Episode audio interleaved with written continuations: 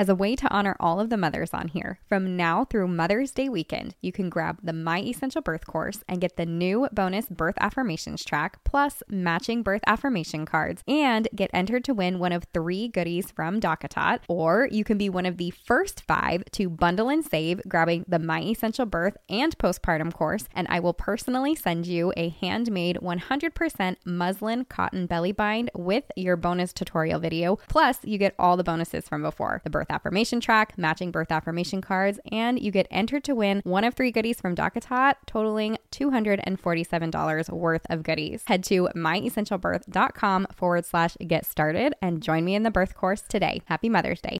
Welcome to the My Essential Birth podcast. I'm Courtney. And I'm Stephanie, and we're professional doulas, childbirth educators, and the creators of My Essential Birth, the holistic, empowering online childbirth education course helping mothers everywhere confidently achieve their best birth.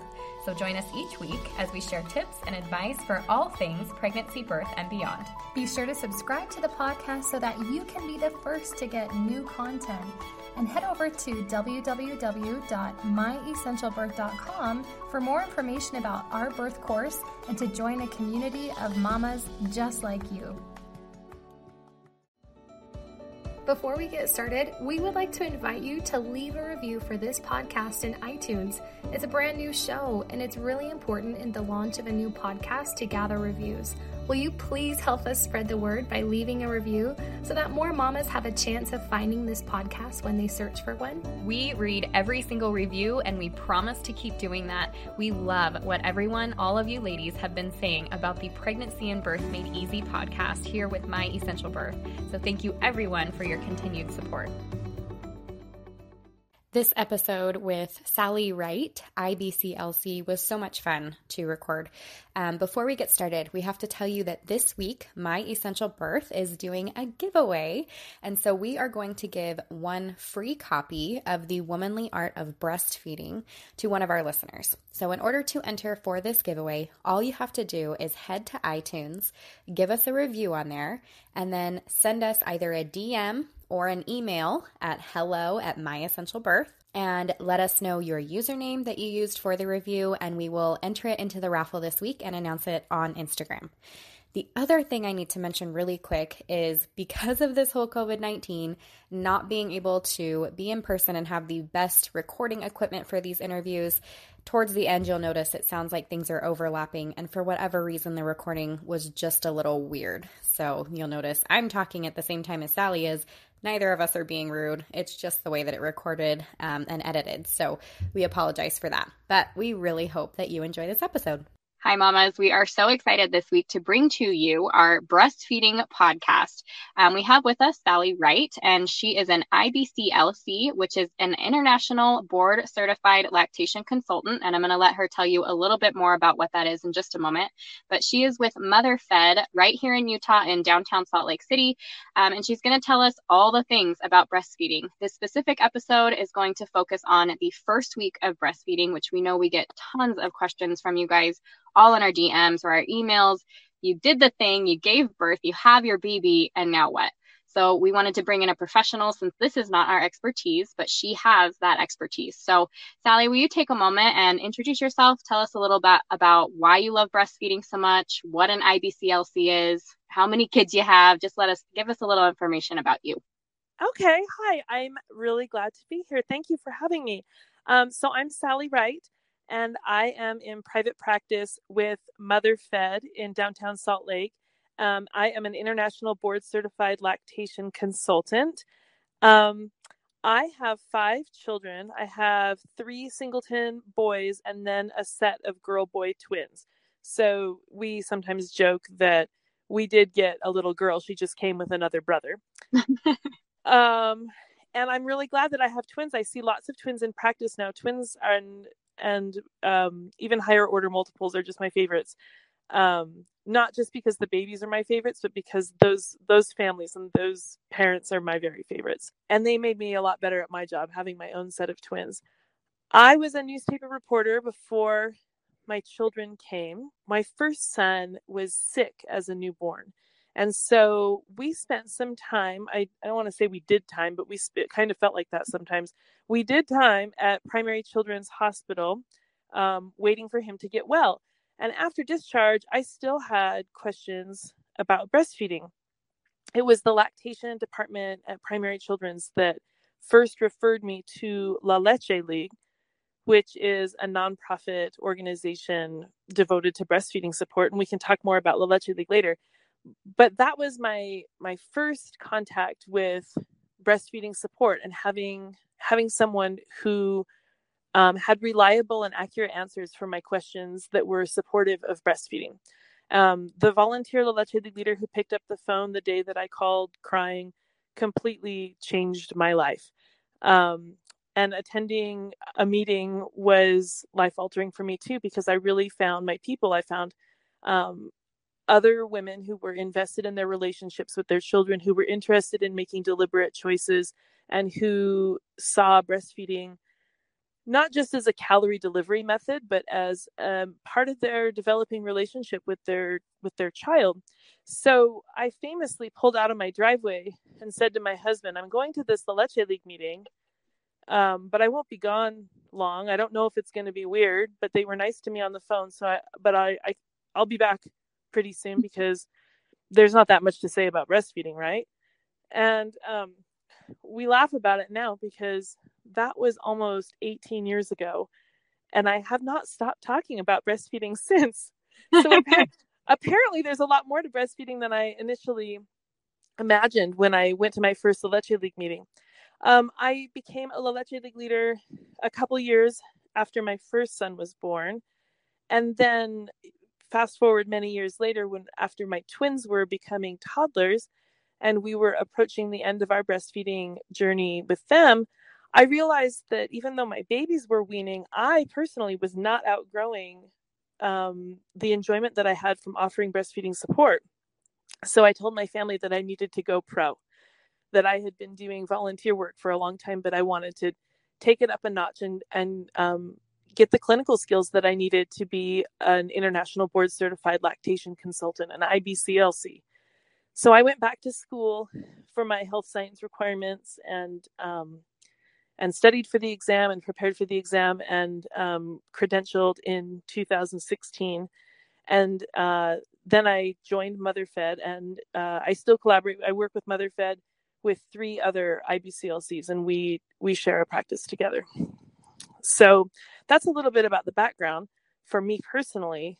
Um, as for what an IBCLC is, I think of breastfeeding supporters as kind of on a, a spectrum.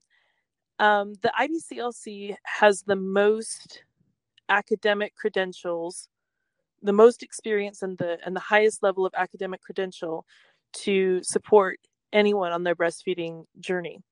Now, there's lots of terms that lay people use, like lactation specialist or lactation nurse. And these are not actually credentials, these are just things people say. Um, when you say lactation consultant, you actually mean an IBCLC. Um, your sister in law or your or the nice nurse at the hospital who nursed her 14 children, they might be awesome, awesome helpers, and they might be exactly who you connect with and who gives you the support and information that you need but there isn't anything particular about their credential that says that they will. Um, there's some other credentials too, like a CLC, a certified lactation counselor, or a CLEC, a certified lactation educator and counselor.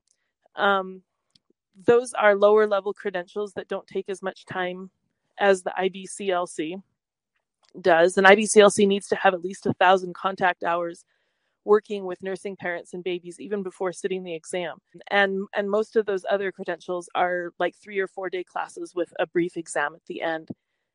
Uh, so it's it's not the same thing as being able to offer uh, clinical care. However, that doesn't mean that they're not incredibly useful. Um, La Leche League leaders fall in this as well. La Leche League leaders are volunteer leaders who are accredited through La Leche League to offer information and support that's always free and friendly and they don't they do not provide clinical care but i have never met a devoted La Leche League leader who did not really know her stuff about breastfeeding um, and I, I know lots that i would gladly refer to uh, to to offer people the support that they need to get started with a successful breastfeeding journey. So there's a whole spectrum of breastfeeding helpers. If you're really hitting complicated challenges and speed bumps, it's time to bring in the IBCLC who can really assess your health history um, and work as an allied healthcare professional to give you the clinical care that you need to really troubleshoot your challenges and get back to enjoying your baby. That's perfect. Um, will you just take a moment? This is something that I find as a doula comes up a lot, but I also feel like, especially with coronavirus, we've got this COVID 19 going on right now. Mm-hmm. Um, we're getting a lot of DMs or questions for women that are concerned about how do I stand up for myself or speak up for myself when they have somebody called a lactation consultant at the hospital that comes in and says, we're going to give your baby a bottle or we're going to do formula right now instead of the express breast milk while they're away from you in the nursery or the NICU or how do they stand up for themselves i think is the question that i feel like we're getting the most especially right now As a way to honor all of the mothers on here, from now through Mother's Day weekend, you can grab the My Essential Birth course and get the new bonus birth affirmations track, plus matching birth affirmation cards, and get entered to win one of three goodies from DockATot. Or you can be one of the first five to bundle and save, grabbing the My Essential Birth and Postpartum course, and I will personally send you a handmade 100% muslin cotton belly bind with your bonus tutorial video. Plus, you get all the bonuses from before the birth affirmation track, matching birth affirmation cards, and you get entered to win one of three goodies from DockATot, totaling $247 worth of goodies. Head to myessentialbirth.com forward slash get started and join me in the birth course today. Happy Mother's Day. That is so stressful for families because these are it's just so cliche to say now but these are really challenging and complicated times that we're in and it's it's an unprecedented set of challenges um, one that even the most thoughtful family has not anticipated dealing with and now it's upon us. I think uh, still some of the strategies that we've always used uh, come into play here. Your baby is your baby. Everyone at the hospital is your staff. You have hired them to help you and you can absolutely consider their input but whether or not you consent is ultimately up to you. Um, so i think being able to ask questions and say oh that's the protocol you suggest. Help me understand where that's coming from. Why do you want to do that? And what would happen if we didn't? And you may hear really thoughtful answers that that sound good that, that make you say oh okay that's very reasonable. They're concerned about the levels. My baby's blood sugar levels are this and they should be this so I see why what they're going for. Or you may hear things that don't make you comfortable at all and make you say, you know, I don't feel good about that. I would like to continue with what I'm doing, and we can we can revisit that uh, tomorrow morning or later this afternoon uh, before we proceed with that protocol. Or you know, I want to talk to my pediatrician before we move forward with that. But thank you for your insight. I appreciate knowing more about your suggestion.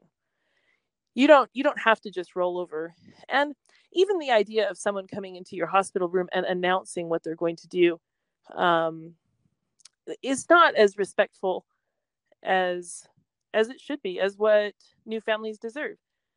To so to, for them to come for any any hospital staff member to come in and announce that we're going to do this to your baby um, you can say okay i want to know more about that before i consent to that. And um, and you can say too could you please chart that i declined that? Or can you please chart that i asked for different protocol and you declined to give it to me? And sometimes calling people out and asking them to chart something specifically can you please put that in my record so i can talk about that with my with my doctor tomorrow? Um, will sometimes help staff reconsider and offer you more options.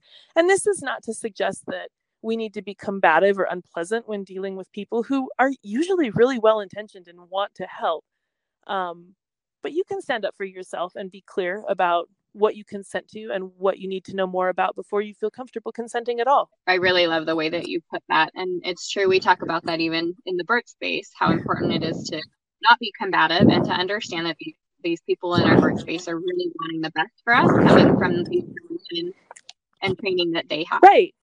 Okay, so you mentioned La Leche League. Will you just take a moment and talk about that for our moms? Yeah, La Leche League is one of my most favorite things. Um, La Leche League is a nonprofit, non sectarian organization devoted to supporting breastfeeding families.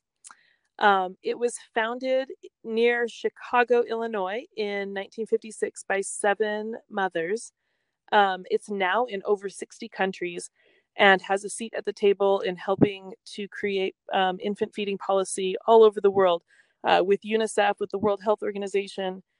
And yet, this the focus started with and remains mother to mother support and family support for any family who wants to breastfeed.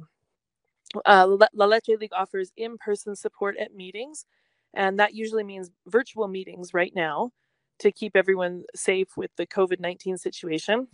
Um, La Leche League also offers telephone help and um, online support. We've got lots of Facebook groups, and La Leche League is on Instagram as well. You can find La Leche League International. You can find um, state groups of La Leche League. I highly, highly recommend that any expectant person contact their local La Leche League group. And just a word about the name, because I often get calls with people saying, What is this La Leche thing you do? Um, because people are unfamiliar with the, the words La Leche, but it's L E C H E, and that's the Spanish word for milk. Um, La Leche League was founded at a time when breastfeeding rates in the U.S. were at an all-time low, and it was it was a time in our history when people were uncomfortable saying, you know, it was it was considered inappropriate to come out and say breastfeeding. Um, it would you know, scandalize people um, in 1956. And so the seven women that founded it had a Catholic background and were familiar with um, honoring the Virgin Mary. And so their idea of milk and Mary um, came out to be um, kind of this coded way to say breastfeeding, to use the Spanish word for the milk. Now, La Leche League is completely non sectarian and not religious in the least, but um, that's those are the roots of the name and the organization. So La Leche League is about the milk. You can um, oh, I should recommend too that you can find contact information in Utah um, for La Leche League of Utah at lllutah.org, or internationally, you can go on the international website and find contact information for a La Leche League leader in any state or country at llli.org um, for La Leche League International. I, I highly recommend La Leche League contact both for trouble and for fun. You don't have to be having a breastfeeding crisis to reach out to La Leche League.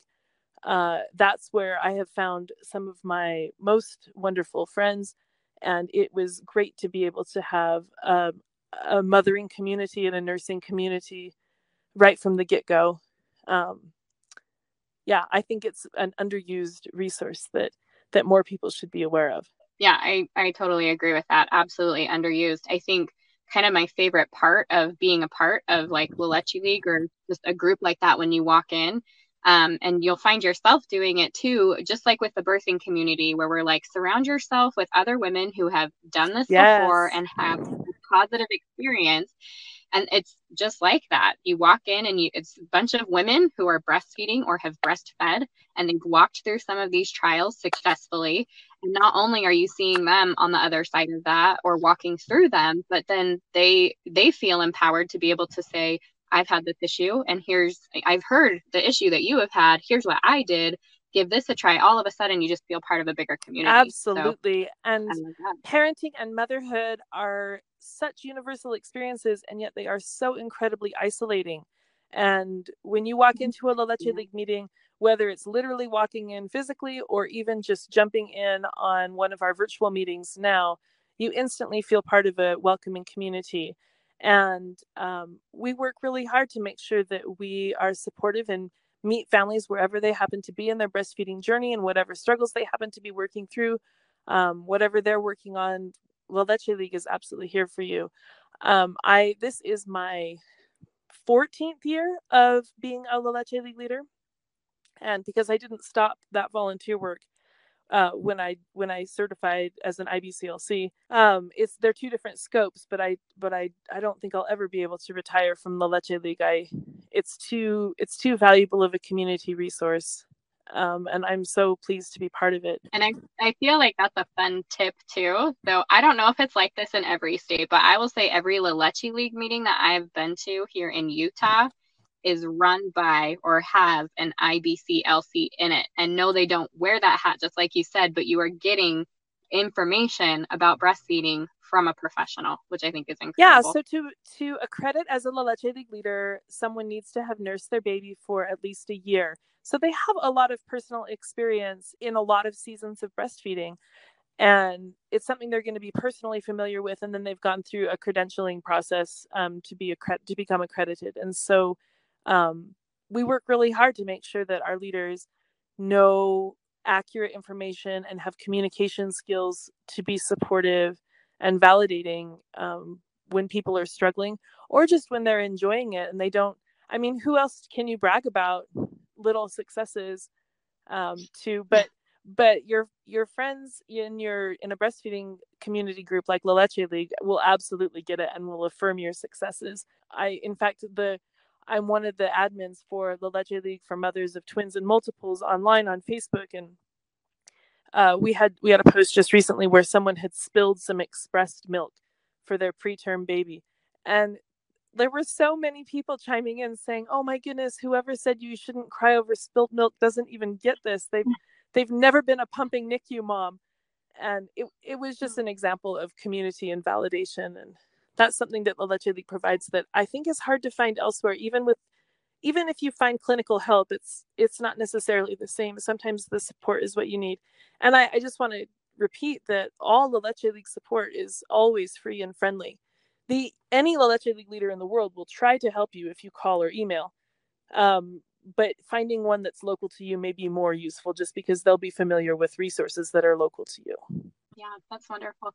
I don't want to get too deep into this, but I do want, if you wouldn't mind touching on the difference between the training that a pediatrician has versus even a La Leche League leader. This is something that I like, I've personally dealt with this, but I know that this is, we take our babies to our pediatricians and we talk to them about any issues that we're having, and breastfeeding comes up a lot.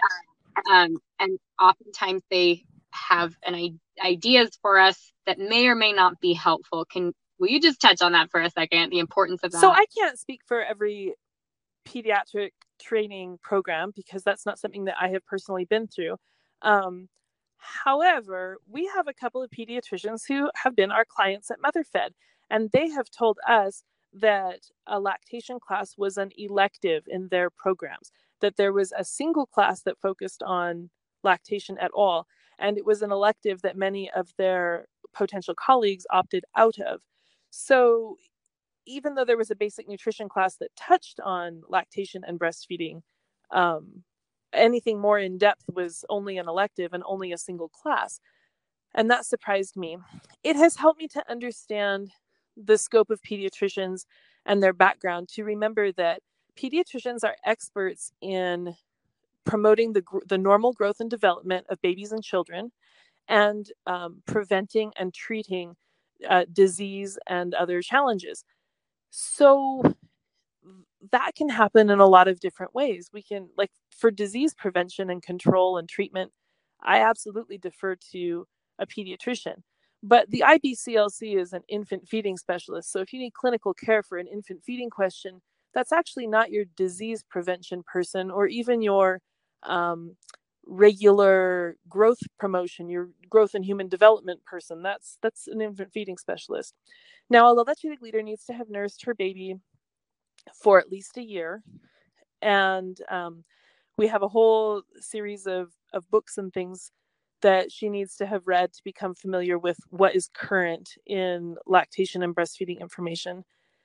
And then usually there is um, a communication program also to go through so that she can learn basic counseling skills and and how to communicate with with people the difference I would say is that a pediatrician will often try to solve breastfeeding problems by breaking the system. Like if a if a a nursing dyad comes to a pediatrician and says this baby's not gaining weight very well and my nipples are super sore, it's easy for a pediatrician or really any other less experienced breastfeeding supporter to say, I have an idea. Why don't you stop breastfeeding and feed with formula or even with express milk? And then they say, Look at that. Magically, your nipples don't hurt anymore and your baby's gaining weight. I solved the problem. Well, you solved the problem, but you kind of interfered with the system. And a La Leche leader's job is to be able to offer information and support so that mothers can make the decisions that are best for their families. Um, and an IBCLC's job is even one step further to maximize and preserve normal infant feeding, even through challenges. To be able to say, What's that? Your baby's not gaining and your nipples are sore. Let's address the root of that problem so that we can help you continue your actual breastfeeding relationship with with being comfortable and having your baby gain properly. Thank you for taking time to go over that. Uh, if you want to now, I think that everybody would love to hear about how to take on that first week of breastfeeding. Uh, um, let's see. I have a few thoughts. My very favorite tips about breastfeeding. I think that when people give birth in a hospital, they are often told to keep their baby on a three hour schedule. And one thing I would want to remind expectant or newly postpartum families is that that three hour schedule suggestion is not based in biology, but instead it is based on a 12 hour hospital staff schedule. Um, they need to be able to make sure that everyone in their care is fed and tended and charted before their staff changes at, tw- at the 12 hour mark. And doing things every three hours helps them accommodate that. But in reality, the human baby needs to eat quite a lot more often than every three hours. So I'm often telling new families that um, babies don't do long division and um, their feedings are not necessarily evenly spaced.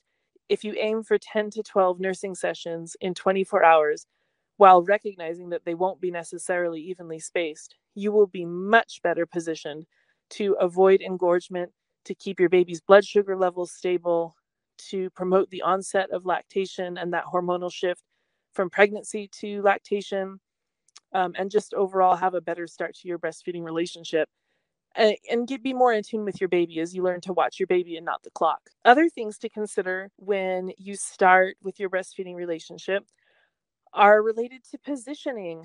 I feel like sometimes I do boppy intervention and help moms who are crunched over their babies on a nursing pillow, um, hunching over with lots of tension in their neck and shoulder, trying to bring their breast to their baby it, everything goes much better when you realize that you are actually your baby's favorite pillow.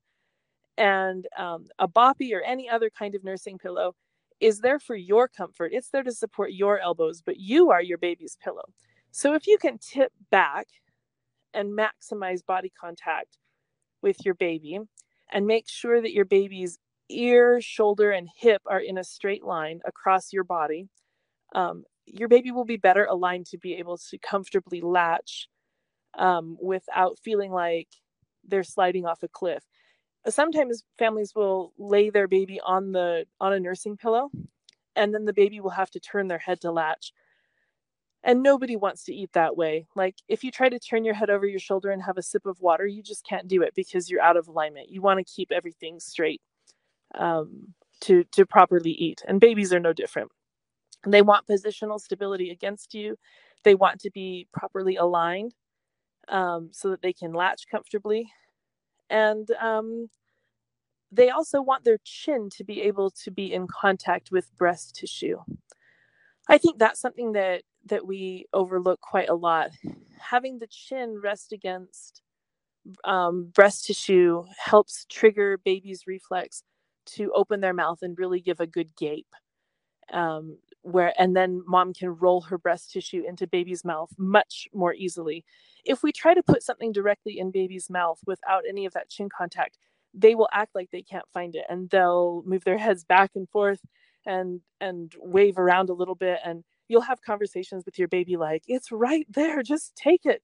Well if they don't have their chin anchored against breast tissue they can't they can't take it. They're not they're not totally set up and stable to take the breast yet at all um, finally, one of my other tips for the early days to help you build confidence, because breastfeeding is, in fact, a confidence game, is to keep a log of nursing sessions and uh, diaper output and anything else that you want to keep track of over the first few days. Because those those early weeks of being postpartum are just such a blur. Uh, we hardly know what day it is and keeping track can help you know at a glance uh, what's going on. It can help you feel confident and it can also help you identify a problem. Um, we have offered a free printable log from motherfed um, as as our gift to your listeners.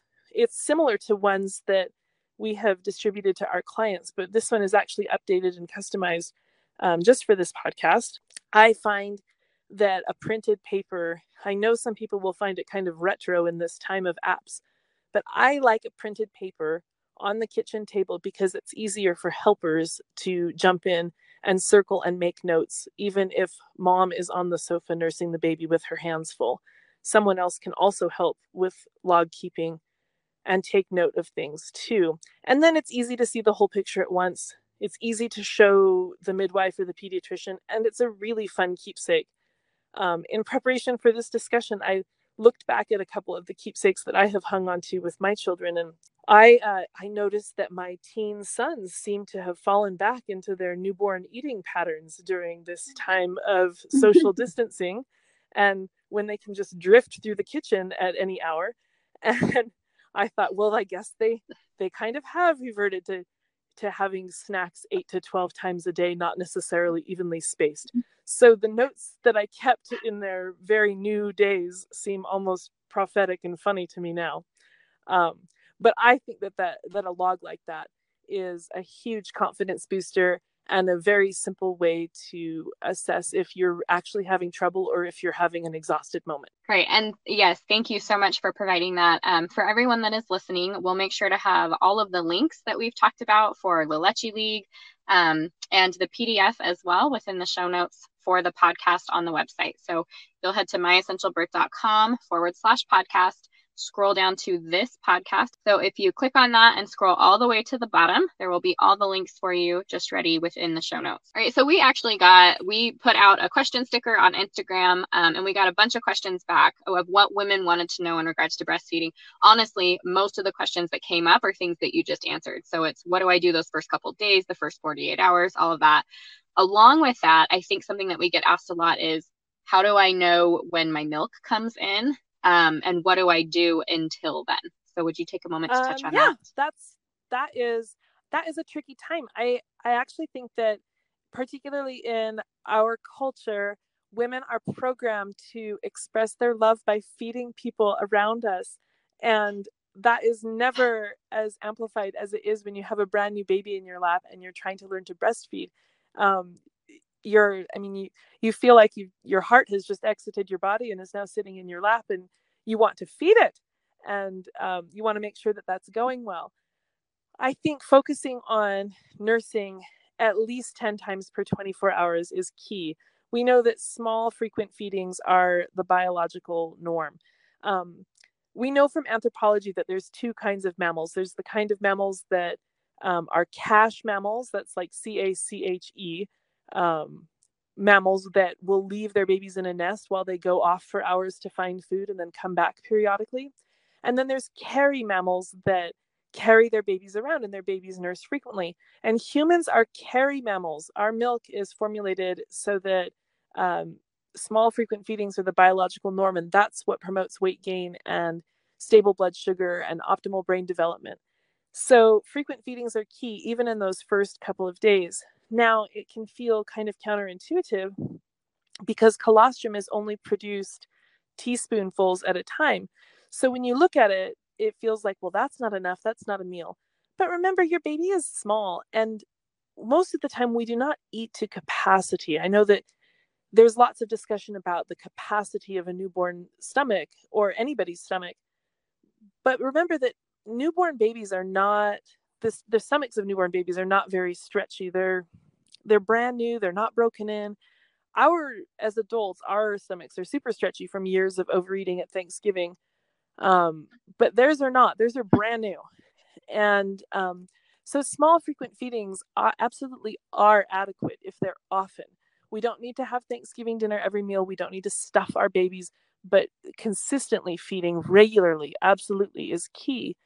Um, you can, if your baby is not latching well, or you're having trouble getting started, or you're feeling anxious, you can hand express some colostrum into a clean spoon and ask your hospital nurse or your, your doula or your midwife for a clean syringe to suck up some of that colostrum and syringe feed your baby some of that colostrum. Um, that can be a way to help feel confident as you start to work on your latch and make sure that that baby is in fact transferring that colostrum and, and promoting the the shift from pregnancy to lactation that will bring in your milk. Um, your milk is all always there; it just increases in volume. So it's the on, colostrum production actually is part of the onset of lactation, but around day three or four, it uh, milk production increases dramatically in volume, and that's when you start to see mature milk that looks um, white instead of golden like honey. So that's that's pretty typical there. And that's a time when it's really easy to self-sabotage and um, and and overfeed a baby with something else. But uh, but it may not be necessary.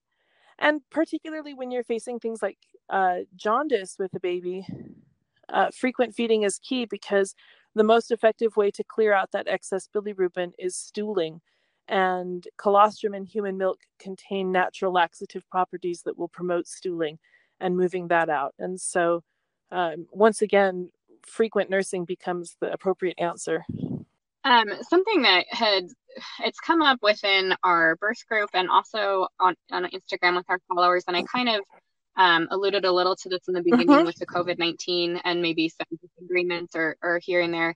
You mentioned expressing colostrum into a clean spoon and offering it through a syringe to the baby. So, something that we're seeing with some of these moms, whether or not they test positive or not, or have symptoms or not for COVID 19, some hospitals with some of their personal policies are still separating mom and baby and not allowing, at least the, the verbiage is that they're not allowing moms to um, give their breast milk to their babies. Now, we've gone a little bit on and on about the World Health Organization, the CDC, mm-hmm. and their mm-hmm. recommendations, which, it, as far as we understand, is to allow Absolutely. mom to breastfeed. Um, yes. So, with these women that are coming up against that, is it kind of just back to these are stats that work for me, and this is I just wonder. I don't want women to feel like they have to push so far, but I want them to have. Yeah. So, is your question like, what can what can a mother do if she's being confronted with policies that that feel unsupportive of breastfeeding right after she's given birth? That was a beautiful way to put so it. Yes. I think I think saying so. I think exactly saying that, saying I really I want to I expect to breastfeed my baby and I feel like your policy is not supporting breastfeeding. I feel really discouraged right now what what can we do to find some middle ground i understand that you're concerned about um, virus transfer and you want to keep all of us safe um, what can we do my understanding is that the world health organization and the cdc are recommending that nursing mothers wear masks and have extra clean hands and i'm willing to accommodate um, all of those hygiene protocols but i i don't see a reason to interfere with a breastfeeding relationship. And i think when when when you say things like that i think that people will tend to find loopholes for whatever policy there might be. You're you're much especially mm-hmm. saying it really directly like that you're not being combative you're just being matter of fact like hey i'm really disappointed like i just had a baby and this is my baby and this is how i want to feed my baby and my understanding is your facility is really supportive of the normal way of feeding babies um, how can we accommodate that even in these complicated times and we'll I'll make sure to um, put the CDC and the World Health Organization. I'll put those links in the show notes That's for everyone resource. listening as well, just so that you can yeah, so that you can brush up on your verbiage. Because I think if you can bring it to them, just like you said, oh, well, I looked at that, you know, I'm I'm willing to take upon yes. these extra precautions, and you name the precautions that you're very aware of, then I think it brings some clarity to and to validate the So I like say, that. I understand that your job is to mitigate risk here, and I appreciate so much that you want to keep me and my baby safe from illness. I I'm glad to collaborate with you on that. How can we do that together? Okay, I have two more questions for you. So this was another one that came up quite a bit, and that is what's the best like between breast, bottle, um, pumping? Like, at, at, how do I gauge that? What do I do with that? I think moms just want to know um, is there, I think, I think something that came up was like, is like at what time am I supposed to introduce this or is feeding from the breast better than the bottle and why? I know I just kind of threw like a loaded like five questions at you, so feel free to organize that information and respond how you want. But those questions about pumping and bottle feeding. No, I love it. I think it I think it shows a lot of thoughtfulness and um, a lot of determination and desire for families to make choices that accommodate a wide variety of circumstances and and realities um, so I tend to focus, and even all of the IBCLCs at MotherFed tend to focus on the fact that breastfeeding is normal infant feeding. Um, we don't speak of it as being better or best ever. You'll never hear us say, like, breast is best. I know that was a popular slogan many years ago, but that's not something that we say because for us, breastfeeding is just normal. It's the biological norm. Um, babies typically arrive programmed to breastfeed. Um, it's how they expect to be fed. So, in recent years, even though our appreciation for human milk has increased dramatically, um, the realities of our lives have not necessarily become more supportive of breastfeeding relationships. Um, nursing parents are still employed and we have stuff to do, and there's schedules to keep and places to go.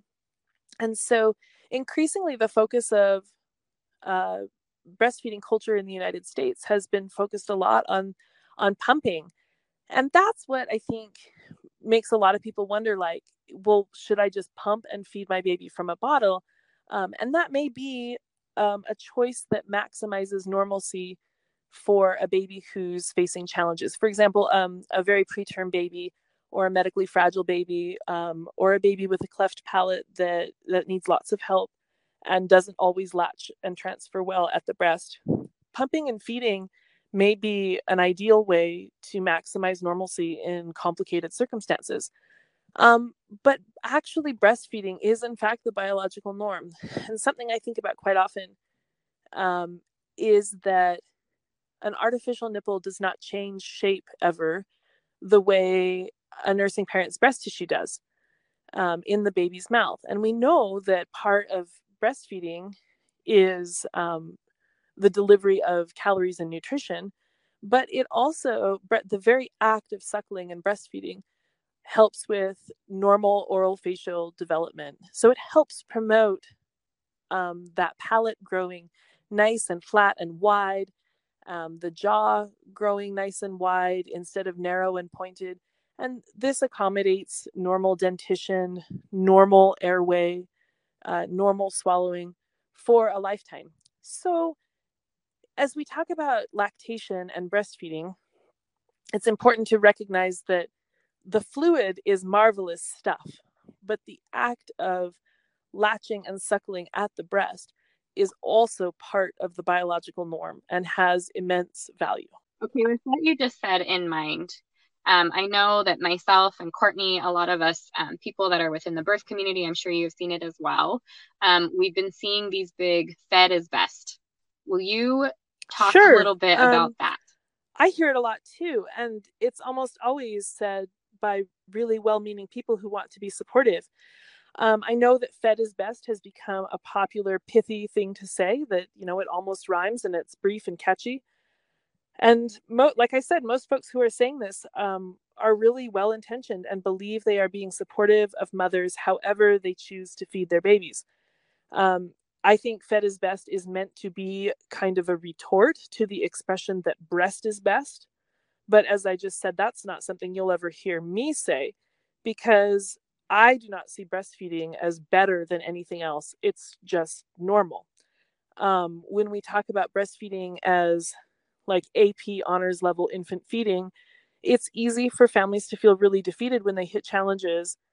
Um, instead of seeking help and support to maximize normalcy and and see how how they can ex- extend and improve their breastfeeding relationship, it's easy to say, oh, well, that didn't work out. I can't do honors level. I'll just be regular. And that's not how I think anyone should feel about caring for their baby, um, especially not through breastfeeding. I think um, that my problem with the expression fed is best is that it implies that it does not matter what we feed our babies and children. And we know that it does matter. And I think that fed is best also implies that we are choosing between feeding babies and not feeding babies. And in reality, we are never, ever considering yeah. not feeding babies. Fed is not best or better than anything. Fed is the bare minimum of expected infant care.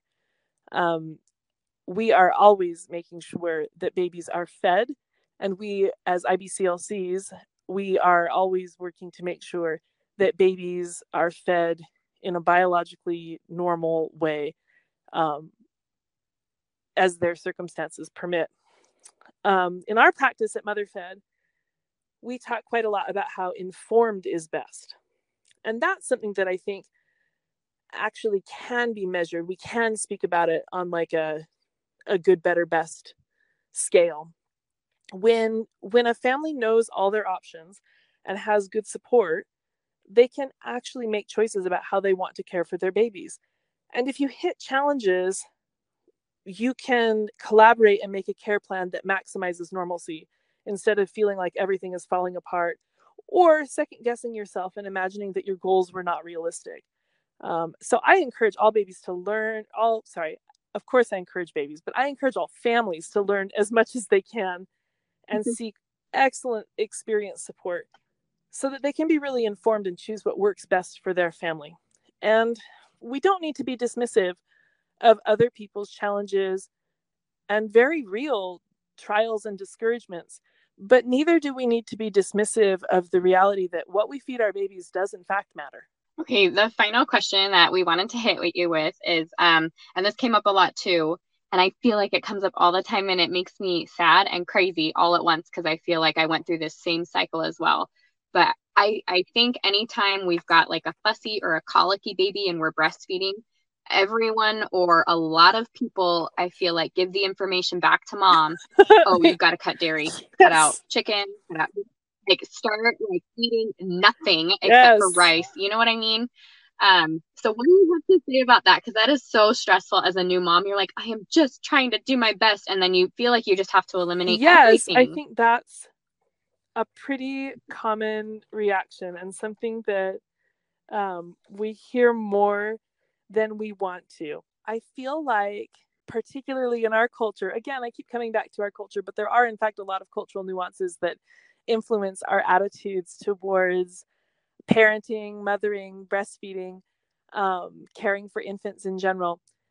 And I feel like there's very, because our American culture is so bad at validating people's feelings that we have a lot of walking wounded, whether it's from their birth experience or complicated breastfeeding experiences or other disappointments. They people are walking around with with grief and trauma that they're carrying around and it's never been properly validated.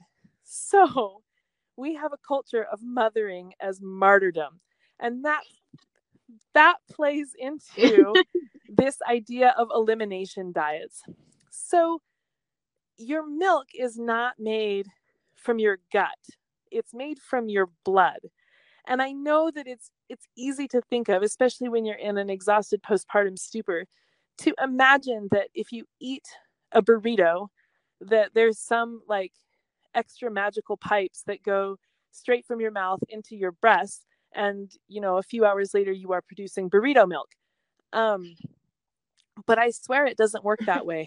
Um you eat a burrito and your body breaks it down and metabolizes it and takes the nutrients they're in your bloodstream and your body's using what it needs to and some of those nutrients get sorted out and put into your milk as your body makes milk from your blood so, the vast majority of the time, nursing parents can eat whatever foods they enjoy while breastfeeding with no ill effects to their baby nursling.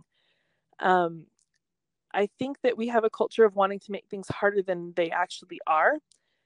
And um, again, that motherhood is martyrdom. And and also wanting to do a really good job, being really, really devoted mothers. Um, we're going to give it everything we've got, even if we have to suffer through it. And so that's when we start to get into the attitude of, well, I can't, I can't have any cheese and I can't have any ice cream and I can't have any dairy at all or any chocolate or any broccoli or any wine or any coffee or any fun. And um, it's not, it's not accurate. Now, every nursing parent is the expert on their own baby. And so different people's mileage may vary. But generally speaking, you can eat whatever you want while you're breastfeeding. And most of those details are, um, are folk knowledge. Um, watch your own baby and see how things go. But for the most part, you can enjoy whatever you like. Even in babies with a complicated family history of food sensitivities, chasing down a food sensitivity in an infant is a bit of a moving target just because development is so rapid and constant in those first couple of years. So, if you find that your baby is really sad and fussy and crabby, and I have had this experience, this was part of what my young, my oldest son was hospitalized for was some gastrointestinal issues related to um, our family history of dairy problems. Um, I should say protein allergies. Um, so I have personal experience and bias here too. But even in the most sensitive babies, there's usually what we call um, an allergic threshold, where your baby might not complain at all if you have like one yogurt in the morning. But if you have three slices of cheese pizza and a milkshake, you might have a crabby baby. And I would also bet that you don't feel that great either. So, so we there was once this was with my third son when I my husband had brought some home some really delicious cookies from a work party for me and um, i'm sure he imagined that they were going to last more than a day but because it was a whole box um, you know but he hit me when i was hungry and had them on the counter and they were just delicious and i made some comment like oh these cookies don't agree with me and the baby like it's the baby's fussy and i feel terrible and he's like well you know there might be a number between 4 and 14 that you were supposed to stop at but what do I know? And he's like, maybe it's user error, but I don't know. And we we I scowled at him, but he was exactly right. It was there's a threshold of of what's appropriate. But if you find yourself in this, I would tell anybody who finds himself in that situation of second guessing their diet, like they have a fussy baby and they don't know what to do. There's a million things to troubleshoot before adding huge inconvenience to your life. You don't need to make things more complicated for you, especially at a time when you're trying to heal and stay well nourished. You don't necessarily, that's not the time to make your diet more complicated when there may, in fact, be other things going on um, that you can address in your breastfeeding relationship that are much simpler than um, than stripping your diet down to bone broth and rice. Yeah. Thank you. I feel like that one comes up a ton. So I yeah, really I see it a lot too, and I that. see it. I truly, I see it in the most devoted parents. They're so determined and so devoted, and um, I just encourage them to reach out for for really excellent support and troubleshooting options that that don't involve compromising their convenience and nutrition because food is much more than fuel for us. It it absolutely is community and comfort, and especially during the healing season of postpartum, we need to be well nourished and we need to be fed in happy ways. All right. Will you tell everyone? This has been so wonderful, and I just really it's appreciate your time and your expertise. Will you tell everyone where they can find you if they want to get in touch with you for breastfeeding help or yes. more information so about what you do? website is motherfed.net, and we offer uh, private consultations. And in typical times, we offer group clinics as well. Um, right now, we are offering HIPAA compliant telehealth consultations and follow up online group meetings. And um, we are happy to offer ongoing support for all of our clients. I am really proud of MotherFed as a practice how thorough we are with our clients' medical history, how experienced all four of us are, um, and how how much we value every client that comes through our door or rings our phone. We we're invested in your success and helping you meet whatever goals you have set for yourself. And we are well connected um, in that we have uh, contacts and friends all over the country and even internationally to help put people in touch with high quality resources that can support them in uh, in their breastfeeding relationship and maximizing normalcy through any challenges that they may face. So, yep, all my contact information is at motherfed.net. You can contact us with a message through the website or um, leave a message uh, at our office phone, which we'll, we'll get in return to you promptly. And with four of us on staff, we can usually help anyone who calls within 24 hours. We're also on Instagram as well. And so we love new followers. We try to post um, interesting art and um, other beautiful things about the nursing relationship. So we hope we get to see you there too. Wow, that's great. Thank you. Okay, and I haven't mentioned this, but if you guys like listening to Sally, then you will love seeing her within the birth course. So um, if you are not in there already, it's myessentialbirth.com. You click get started. You can jump in there. We've got an entire section on breastfeeding, and Sally's in there with her beautiful face telling us all the things.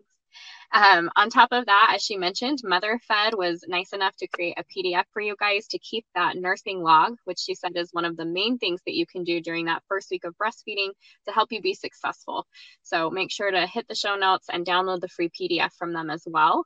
And then here at My Essential Birth, we're really excited to offer you guys as a giveaway this week the Womanly Art of Breastfeeding, Yes, which is a book. Leche Is it by La Leche the League? edition is just fantastic. This most recent update has made it truly my very favorite layperson's resource for a breastfeeding relationship. And it is, in fact, my personal go to baby shower gift. The index is great and it is Oh, I love it. organized by developmental stage. So, whatever question you might have, you don't necessarily have to read through the entire 300 page book to find what you're looking for.